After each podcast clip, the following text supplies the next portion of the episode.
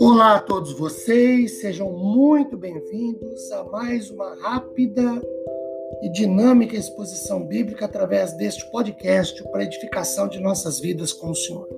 Meu nome é Ricardo Bresciani, eu sou pastor da Igreja Presbiteriana Filadélfia de Araraquara, situada na Avenida Doutor Leite de Moraes, 521, na Vila Xavier.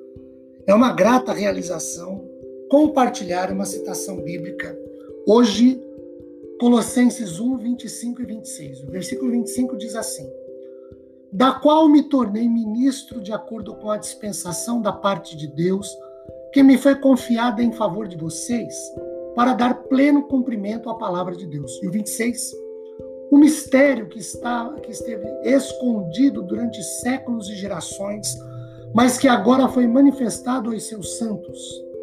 Queridos, nós podemos destacar pelo menos aqui dois comportamentos ministeriais de Paulo.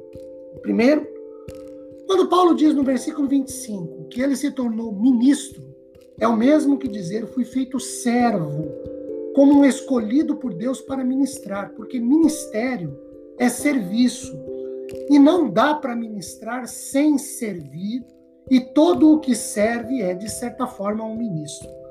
O termo dispensação significa também responsabilidade ou a administração que foi confiada ao apóstolo para ministrar na casa de Deus, a igreja, para toda a família de crentes, os bens do, do seu mestre, ou é o mesmo que dizer, devo pregar a palavra em sua totalidade, sem fazer quaisquer concessões no que diz respeito à verdade.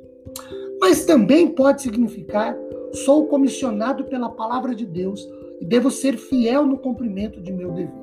Segundo, o mistério escondido durante séculos e gerações sobre o qual Paulo discorre aqui no versículo 26, segundo Moody, Radmacher, Allen, House, F.F. Bruce e Warren, nada mais é do que a redenção em Cristo Jesus que agora vive no coração dos cristãos, que Deus revelou aos seus apóstolos e profetas, principal e primeiramente, através deles, a todos os seus santos, todos aqueles que foram chamados pelo Senhor. Em outros tempos, os colossenses, como todos os gentios, viviam em ignorância e morte espiritual. Agora, porém, ao ouvirem a pregação do Evangelho de Jesus, tornaram-se vivos e participantes das riquezas da sabedoria de Deus em Cristo. Noutros tempos, não tinham esperança alguma.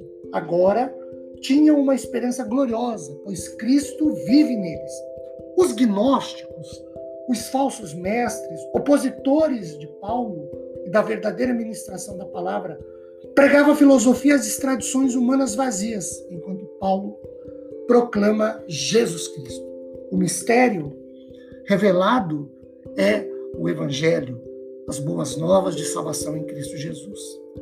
Que Deus derrame abundantemente sobre nossas vidas e famílias sua imensa graça e tremenda misericórdia, depois de ouvirmos uma reflexão sobre um recorte de Sua palavra. Que Deus nos abençoe.